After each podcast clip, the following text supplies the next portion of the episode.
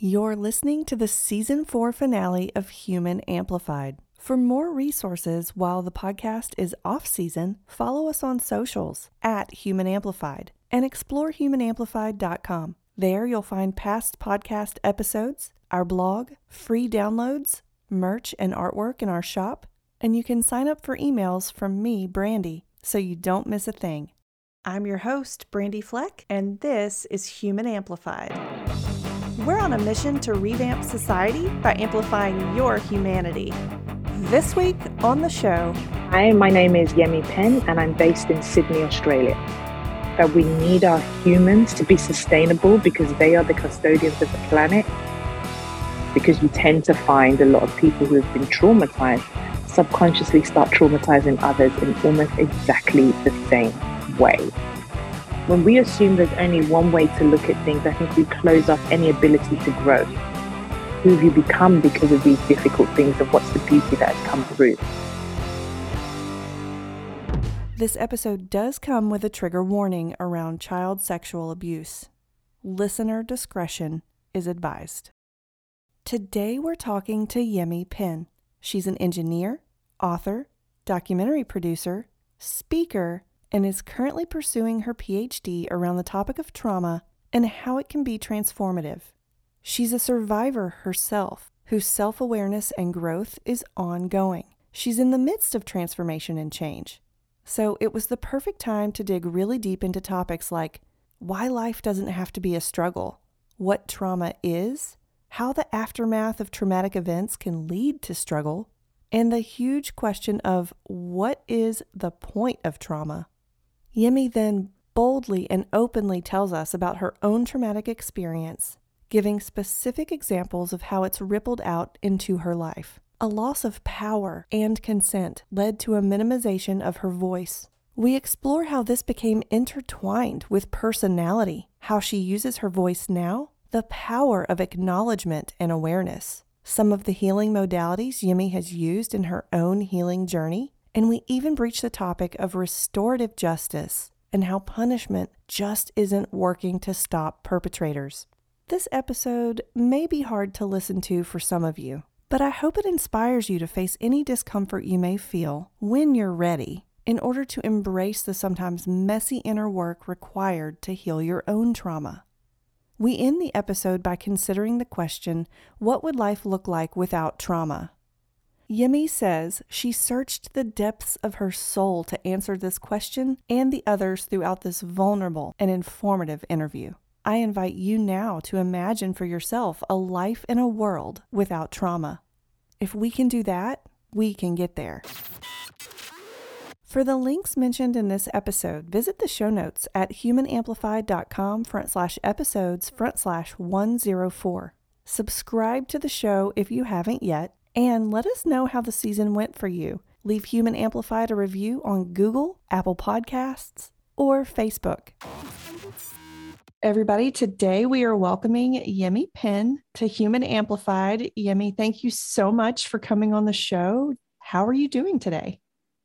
Oh, thank you so much for having me. Um, I'm doing good. I've been looking forward to this because Human Amplified.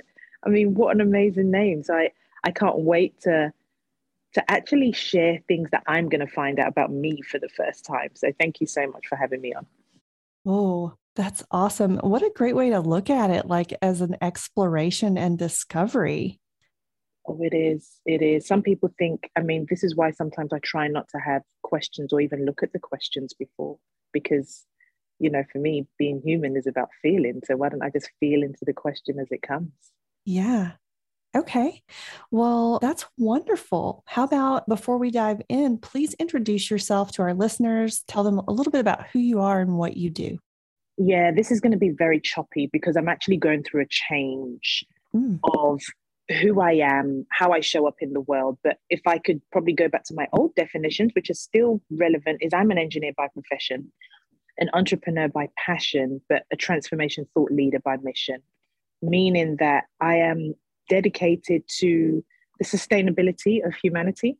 Mm. Um, we keep on talking about sustaining our planet, and I'm doing this double take of are we going to have more leaders talking about the fact that we need our humans to be sustainable because they are the custodians of the planet? And so a lot of my work is focused around that. To which end, I'm currently studying a PhD on trauma, finding out if it can be transformative, because I think this is the way we need to go in order to sustain humanity. Oh my goodness. I got chills the entire time you were talking and totally. That just came out. Yeah. Just came out. We have to fix the trauma. We have to do something about it to keep going. I totally agree. Absolutely. And it's in your face, but my goodness. I mean, I don't even anyway. Let me let me cool down and stay focused, but I'll let you lead with the questions. But yes, trauma is is a big part of my of my why. Sure, yeah. And we'll definitely get into trauma quite a bit in this discussion, I think. Mm. To kick it off, let me ask you when I say the phrase, the ripple is real, what does that bring up for you? Oh, cause and effect, meaning whatever action and sometimes inaction you do, there will be an effect. And the reason why I kind of pause in my responses is because I don't want my tone to right or wrong anything. The ripple is real just seems to be a statement, which is whatever you do or don't do, there is an effect. And that cause, that do or not doing is the cause. So that's what comes to mind. I don't even know if I've answered it in the right way, but that's exactly what I felt in my in my knowing. Yeah whatever you felt was the right way. So I wasn't looking for anything specific. good, good, good. Yeah. Okay. I think that's a good starting point, maybe a little foundation or a little window into who you are and how you think and how you feel. Um, because I would I would love to get into your personal story and get to know you a little more. And I saw mm-hmm. on your website that over a decade ago, you were homeless, it said. So, can you tell us a little bit about that? Yeah, it's, it's funny because I was telling a friend yesterday, it's the part of my story that I'm still not fully integrated with. And I think that's because I don't see it to be that a big deal.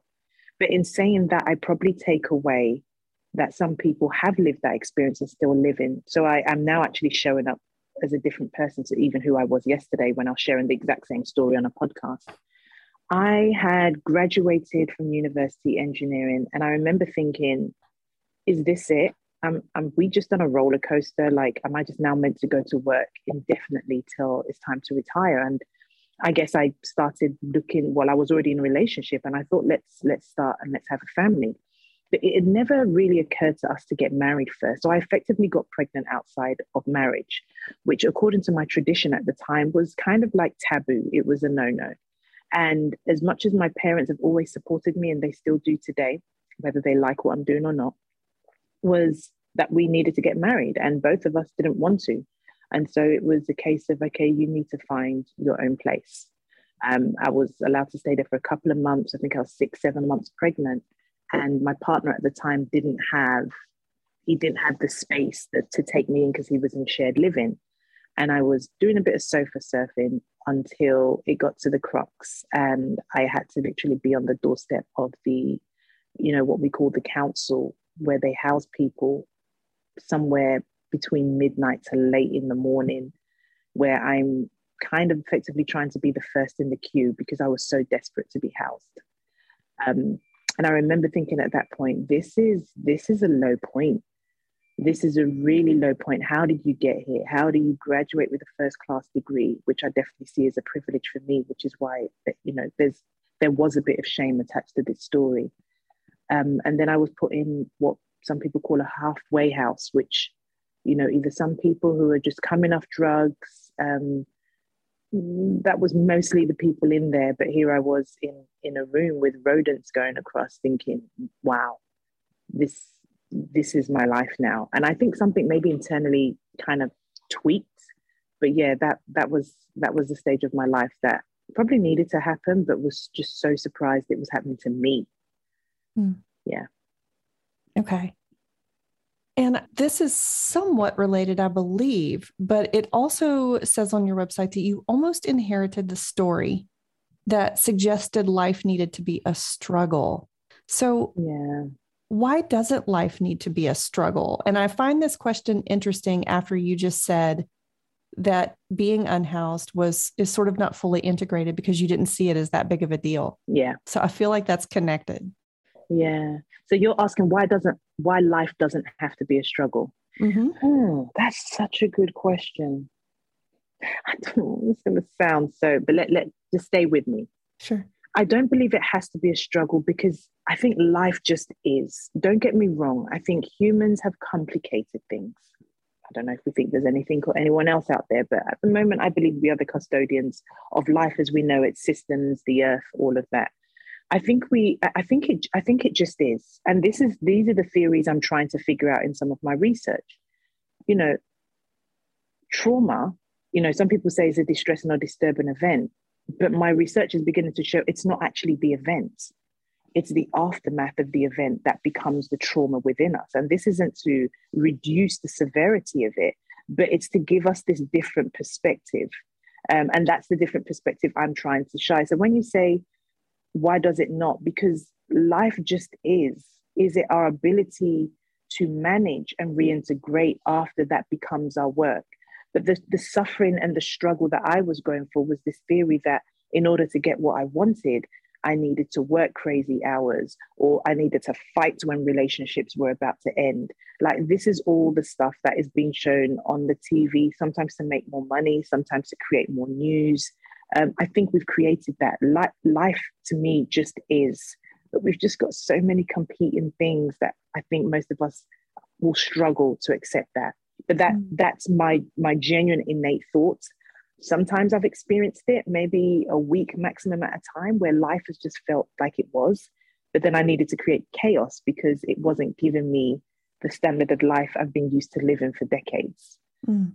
Yeah there's there's a lot in there but i definitely don't think it needs to be i mean all you got to do is go to the traditional cultures back in the day you know i live in australia we've got the aboriginal people who you know share their history of it just was and when things you know, when things went really bad was when we had the colonizers come over here. So that was the, so there's always sometimes an external unsettlement, but within their own communities, it just was. And if people did things that were unsettling within their communities, there was a way to deal with that.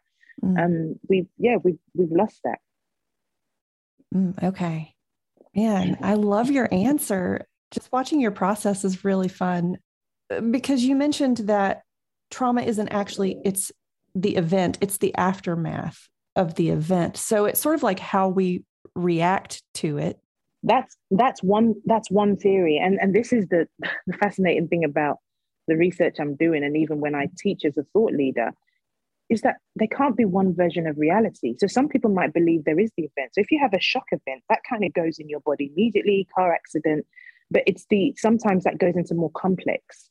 So I guess I'm trying to challenge and differentiate and say, can we still be traumatized if we are not in the event that initiated the trauma? Mm.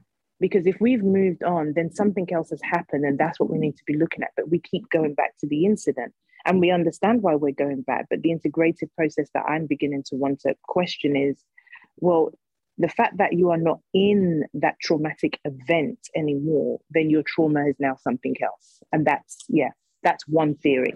But I do know that there are a lot of um, academics um, and theorists who actually think it's either the event or an experience. Okay. Then I'm going to ask this question, and you can correct my wording if I'm off base. Okay. But so do you think that our traumatic experiences or maybe whatever it is that we're having after the event. Yeah.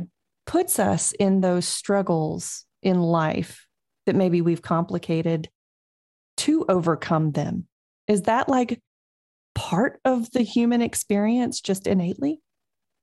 I believe it is, Brandy. I really do. I believe it is. And for a world who is so obsessed with data we might not have that in the encyclopedias or the academic books, but for the few people, a couple of hundred, possibly going into the thousands that I speak to, it appears it's and it's very difficult to figure out whether the experience of the trauma is the nucleus of the individual or whether they just some i think some of us try to hide it um, michael singer says it's really great in his book um, untethered soul he refers to, I, I call it term traumas, but he refers to some of our pain as thorns, like we've got these thorns sticking out of our body. But what we've done a really good job of is putting some bubble wrap around it mm. so that we don't feel the pain. But then what happens when we're triggered is like we, we get into a relationship that is so related to the thorn, but what they're effectively doing is taking that bubble wrap up and it hurts. And I love his analogy of that because that's what I believe we do with our trauma. We we protect it. For me, I dissociate, so I kind of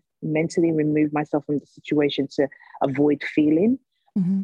But then what that does, that's my bubble wrap. But then when someone comes in and they're in my face and they're triggering me with, you know, any kind of trauma I've had, that's when it feels like they're pressing against the thorn. And the invitation is, um, are you going to nurse it? Do you need to clip off thorn? Do you need to just accept it and just be more aware when you walk around, not to get to bump into stuff? Mm. But I, I think it is. Um, I actually think it's a critical part of the human experience. I really do, and that's that's hard to hear for some. I can imagine. Yeah, yeah.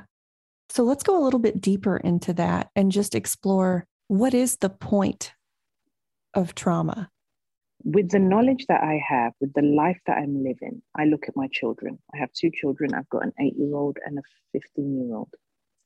They both have different dads. And although I told myself and promised myself that I would never have them be separated, when I went to therapy, that fear was a reason why I was, I guess, feeling overwhelmed with always having the parenting role because for them to go to their fathers would mean they were actually going to different countries.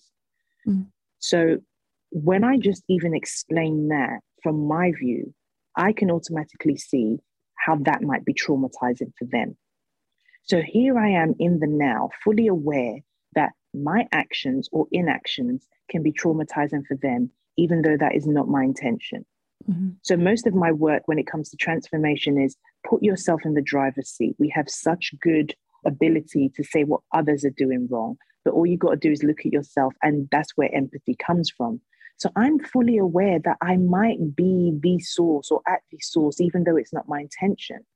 So can we avoid trauma? That's where I am now. I, am just not convinced with the way we've set up the world that we that we can. Mm. And and I and I think a big part of what we need to do is oh, acceptance, but not willing to let it continue in the way that it is or to the impact and the harm that it is.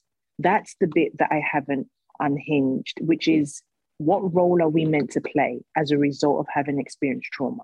You know, when I think of my traumatic incident, which I'm more than happy to share with you, um, if, if you think your audience are open to hearing that, I actually think even though I didn't orchestrate for that to happen to me, it's happened. So what am I going to do about it? In an ideal world, I'm going to stop other perpetrators doing what was done to me because I know what was lost but I also know what I'm gaining in the process.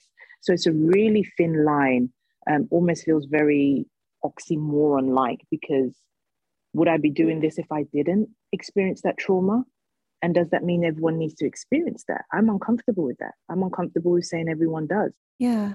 But it is. Sometimes we just have to accept certain facts. So what but my question is what are we going to do about it? Rather than wallow in it, what are we going to do about it? Yeah. Okay. If you would like to share your traumatic experience, you're more than welcome to. I think the audience would have a lot to learn from you. And, you know, I was going to mention you do have a documentary that was really beautifully done. It's called Did I Choose My Trauma? And it's at Penn dot com front slash documentary and i'll put that in the show notes if our guests or if our listeners are interested in going over there and checking that out. But please share whatever you feel comfortable sharing. Yeah the title in itself for some could be could be triggering. Mm-hmm. but i learned from tony robbins who I, I studied and followed a lot of his work for a while is the quality of your questions sometimes determines the quality of your life. I just say how you ask those questions is what's important and the mm. more I got involved in alternative methods of healing and resolving, that question was prominent. So when people watch it, I say have an open mind.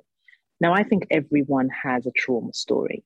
Some they might think it's a big T, some less T. I don't actually think we should get into the habit of comparing because we then lose focus on the healing.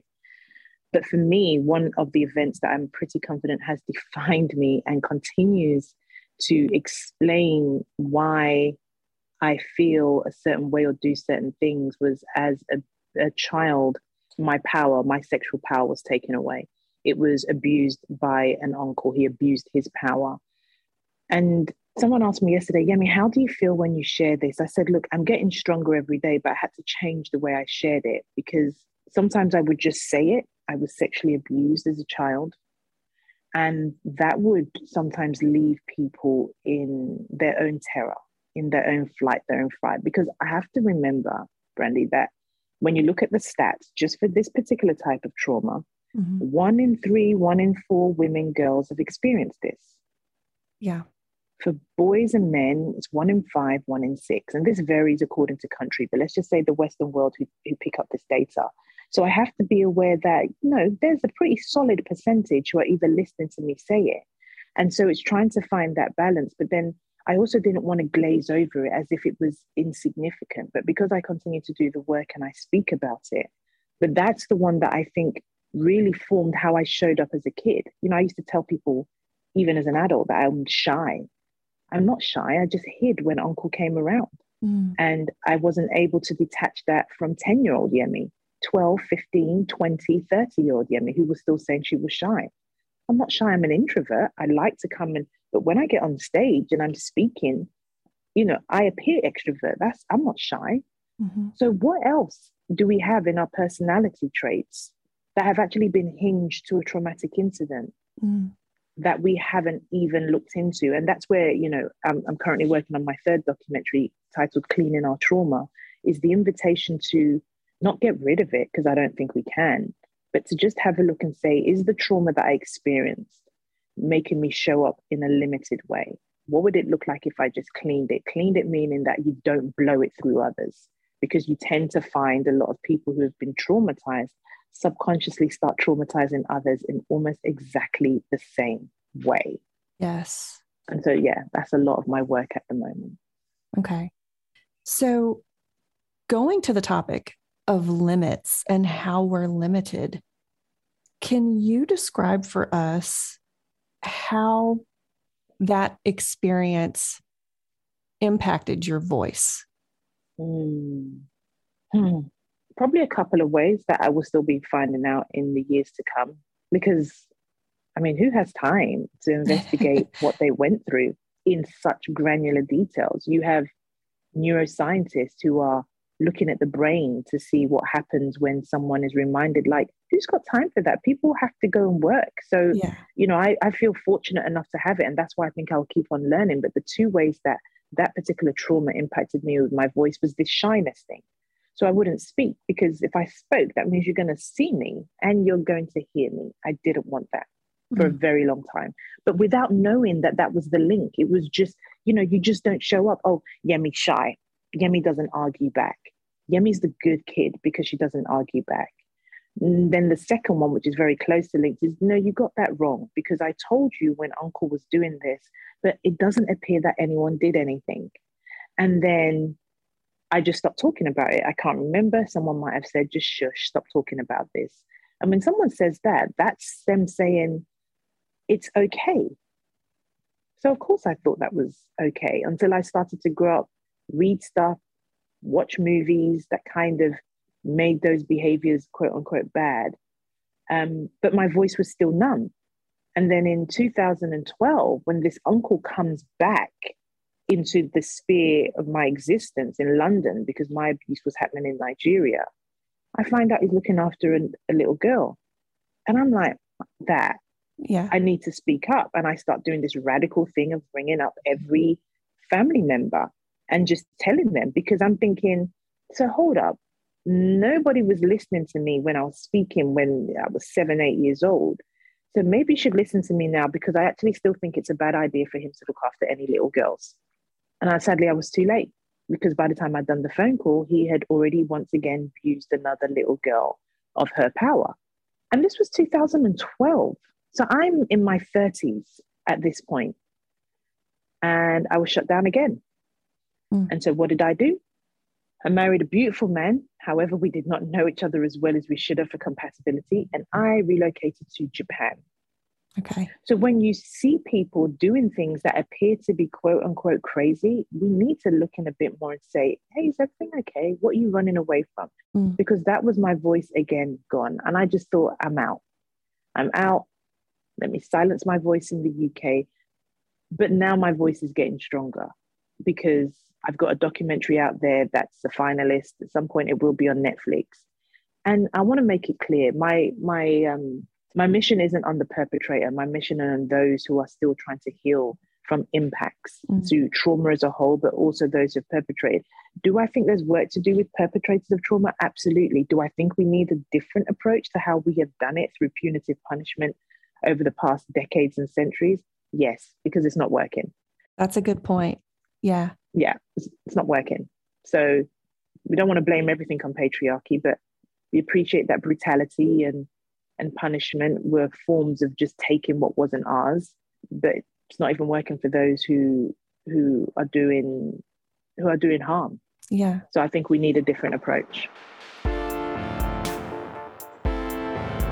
listeners we're talking with yemi penn based in sydney australia she's an engineer author documentary producer speaker and is currently pursuing her phd in trauma her latest book is called Did You Get the Memo?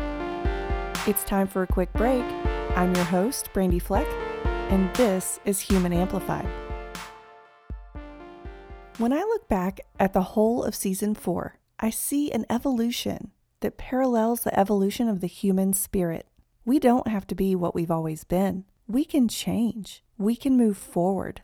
We can create a life and, by extension, a society that works better for us. And that, my friend, is what it's all about. We can't change the past, but we can change the here, now, and future. When you're ready, I'm here for you as a trauma informed coach to hold space for you as you build awareness and heal your trauma. Post traumatic growth is possible. The inner work looks different for everybody, but together over time, we can practice regulating your nervous system, rerouting neural pathways, and reconnecting your body, mind, and spirit so that you feel more peace and freedom to be your authentic and beautiful self. To get started, book your free discovery call by emailing me at brandyfleck at humanamplified.com or visit the show notes at humanamplified.com front slash episodes front slash 104 and click the button that says book now. Now, back to the show. We're talking to Yemi Penn, engineer, author, documentary producer, speaker, and trauma PhD candidate. Her latest book is called Did You Get the Memo?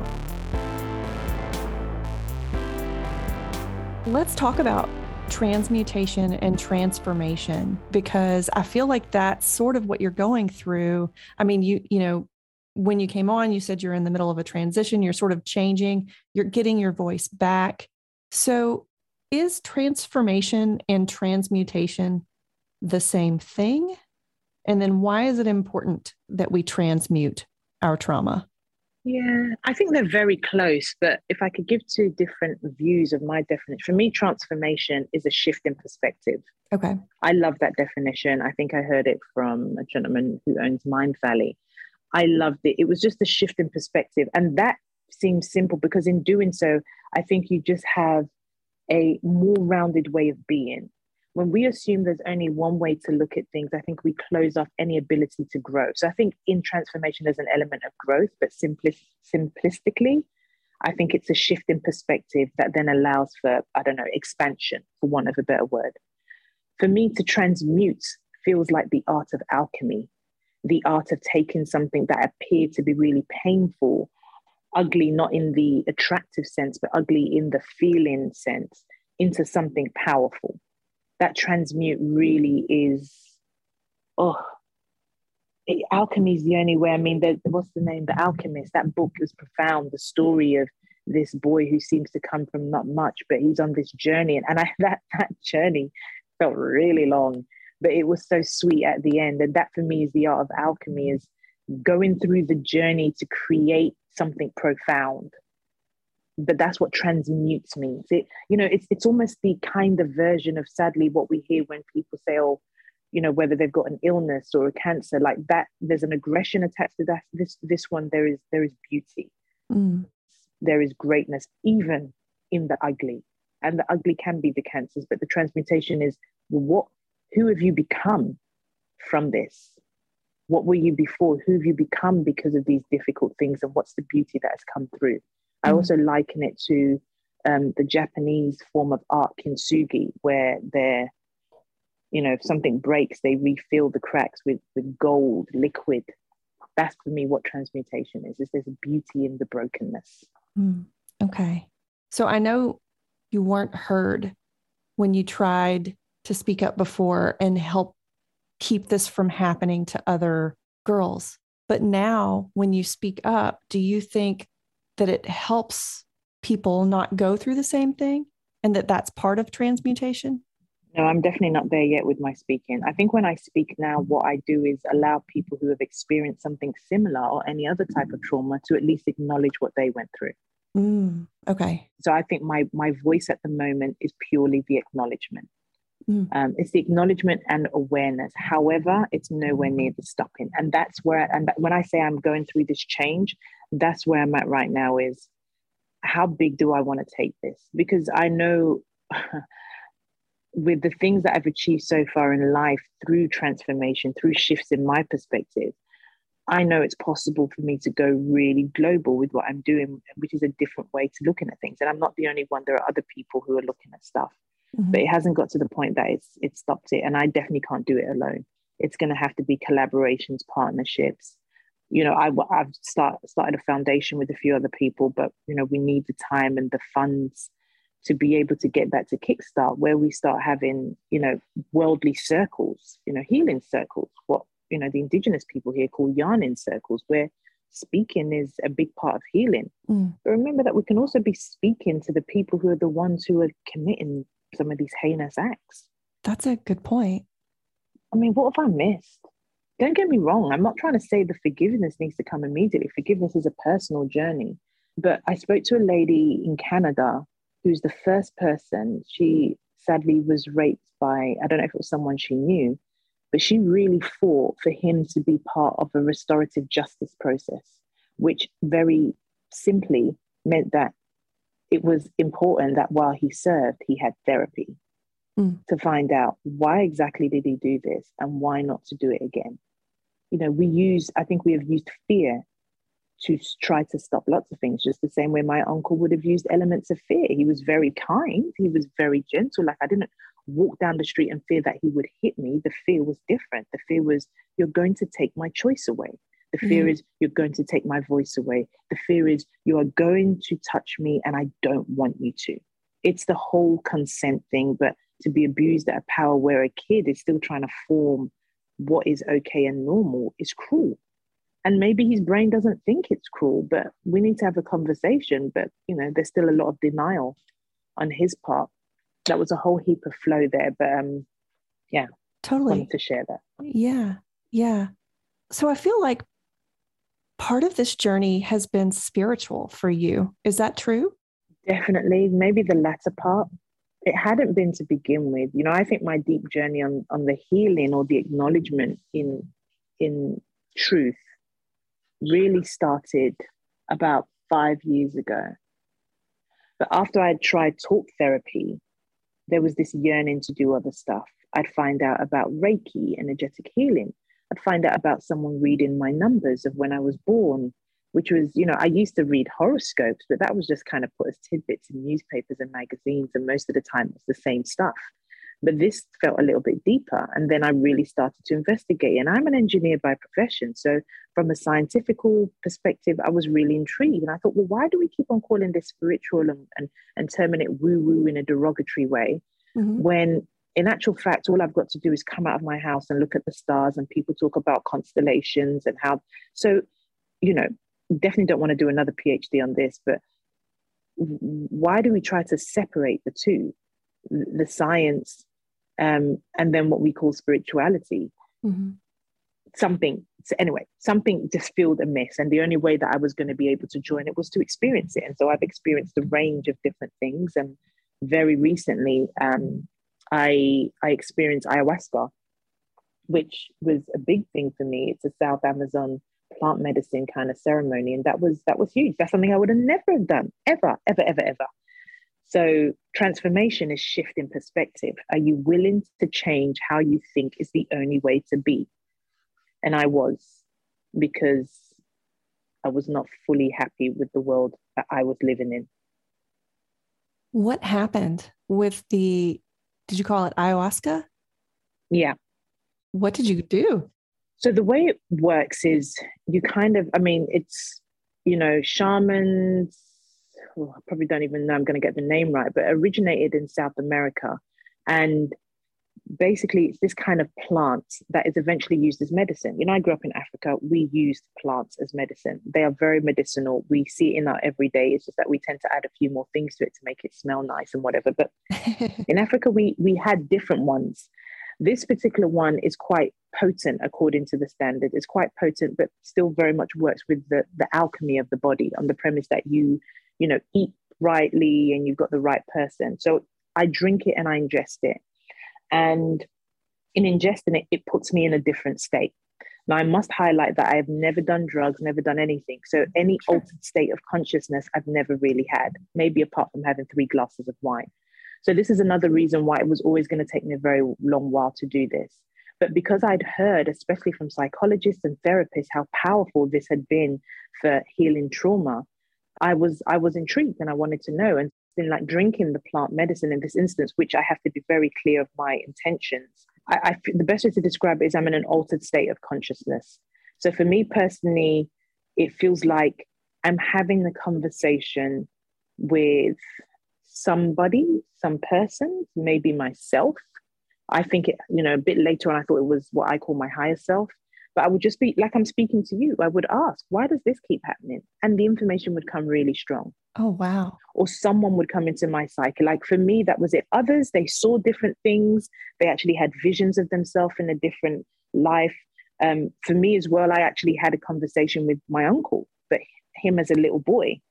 So mm. that kind of experience which you know some people could still question but the research that has been done so far on those kind of um, psychedelics when used in the right way is that it's actually provided a lot of relief for people who really have post-traumatic stress disorders as a result of their traumas so for me it was more informative it was more getting to know my deeper innermost thoughts at a deeper level yeah best way to describe it was that healing for you? The integration process afterwards was healing. During it, it didn't feel like it. You know, I, I, I call that experience confronting but enlightening. And that is almost the work of looking at trauma. I can understand why people would not want to look at it. I can understand why this person says, nothing bad happened to me, I'm fine. Well, that wasn't a big deal. Everybody goes through war. Um, oh, yeah, that, what? My dad doesn't talk to me? It's fine. Yeah, my dog died when I was nine, and apparently I didn't talk for a year, but I'm over it now. You know that that's what you hear, and and that may be true, but I think part of it is there's no willingness to even look at it because it will challenge their current balance. But my theory says it pops up in other ways. It pops up when you're triggered in a very similar way in a relationship. Mm-hmm. It pops up when um, you have children. It pops up with family members so confronting and then enlightening was the experience. So and, and is that healing afterwards? Absolutely because you know in doing some of the work it's just so uncomfortable. It's so uncomfortable. Yeah. How do you get comfortable enough to start doing the work? The desire and belief that there is gold on the other side and gold not as in sparkly but gold is in peace as in joy mm. as in happiness as in love that you know you just think of yourself in the maldives. You've got on a little seaplane and it's taken to your little heart. If this is what you like doing for others it might be climbing up mountains. Wherever is your place that that is what you get at the end. And i and i do. I i get it. I mean i get it when i'm delivering keynotes. I get it when i'm facilitating small conversations and we are just connecting with our stories and our eyes and our hearts but it's this notion of getting comfortable with being uncomfortable I mean, there's nothing wrong. We can stay as we are. There's nothing wrong with that. But if you find yourself restless, thinking, oh, I think it's time to change my job, or this relationship isn't working for me, or I want a relationship, usually that's your soul saying there's something. And and so yeah, it's like anything, there's a bit of work to it, but this isn't even the physical grind, let me sweat work. This is the mm. inner work, which is some of the scariest, which is why when you ask, what does it mean to be human? It's to feel. And I think that's what fears a lot of us is to feel. Yeah. Okay. Let's backtrack a little bit to dissociation, if that's okay with you. Sure. Yeah. Okay. Can you describe for us what it physically, mentally, and emotionally feels like to dissociate? Mm. Or how, how you know that you're dissociating? So, if I go back to the memory I do have as a little kid, and for anyone who's listening, I just say it's not, I don't, I'm very respectful with it. It's just, if this is difficult, the best thing to do is just brace yourself. I usually just put, say, my left hand underneath my right armpit and I put my right hand on my arm, just as a way to soothe yourself. So I want to give you that invitation to do that. But for me, the first time of dissociating was when my uncle was on top of me. I had to leave my body. And people say, well, what does that mean? And this is part of our challenge of human beings is that we want everything to be described in English language. And when we can't do that, we just kind of disconnect. I have no other way to do it than either me closing my eyes or just not being there, thinking of unicorns, thinking of rainbows. I did what a child needed to do because she physically felt she couldn't move out of that situation. So that was dissociation, I guess, version one for Yemi. Mm-hmm. And then as I grow older, you know, I'm no longer thinking about ponies and rainbows, but I'm thinking about, okay, you've got that project to do, you've got that, okay, you've got to do this. Whereas I'm just finding out that my daughter was self harming. Why am I thinking about the project and this and that? I'm dissociating. For me, that was my version to change it to say, okay, yep, I'm going to get you a therapist. So, you know, still functional. You know, I'm very highly functioning, even when there's lots of stuff going on but there's still dissociation. But I didn't notice it until I spoke to my my daughter's counselor, who said, "Look, maybe you should get some help as well." And I didn't think I needed to, but it turns out when I sat with my psychologist that I when I when my daughter was experiencing something experiencing something traumatic, although it wasn't my traumatic event, I dissociated. Um, and it probably still happens today. Mm. How does that dissociation impact your relationships or your relationship with your daughter? With my daughter, it didn't because, like I said, I'm still very highly functioning. I just kind of have this limit of, for my own safety, it's like a safety catch. Mm. For my own safety mentally, I'm just going to pause from this, but I can at least now I'm aware, and that's where the awareness and acknowledgement is great. Is just to be aware that it's happening. So with my daughter, most of the time I don't think an issue, but sometimes I didn't hear her. I didn't hear her when she needed to be heard. And I think this is part of my mm. struggle mm. about this human sustainability. It's that we are wanting unhealed parents to be available to heal their children. It's just, it's just crazy. And this is why, you know, when there was a period that I thought I was going to be very judgmental of my parents' parenting style, I'm living it yeah, maybe we would do things differently to our parents, but seriously, how do you expect unhealed people to heal people? Yeah. Yeah. And I think you just illustrated a point you made earlier that sometimes we unknowingly perpetuate the same trauma or reactions that we had on other people because you didn't feel heard, but then you didn't hear her. Yeah, exactly. That's interesting. Yeah. Exactly. And does that mean that I go out in my room and I try not to? And I'm just trying to show up the best way I can. Yeah. You know, I've had to change my parenting style, which has been so bloody difficult because I was raised to be the parent and say what to do. And then I attend this woman, Dr. Shefali, who talks about conscious parenting, which really highlights that parents just think they're here to control their kids. I believe in respect, so I have values, but now I've kind of found that middle la- ground.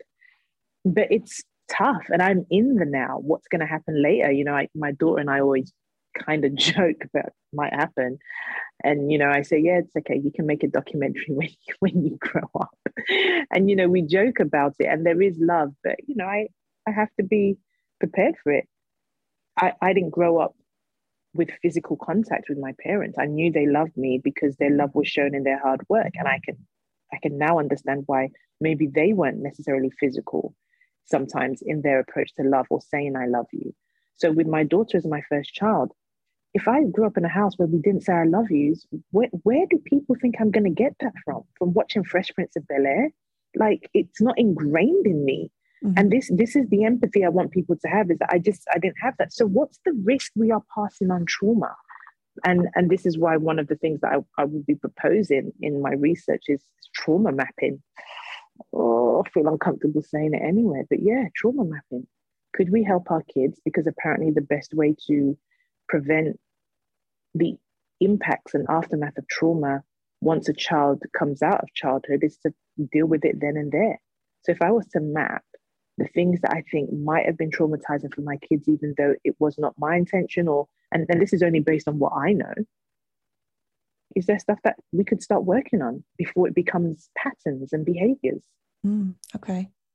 Let me just ask you this big question. Mm.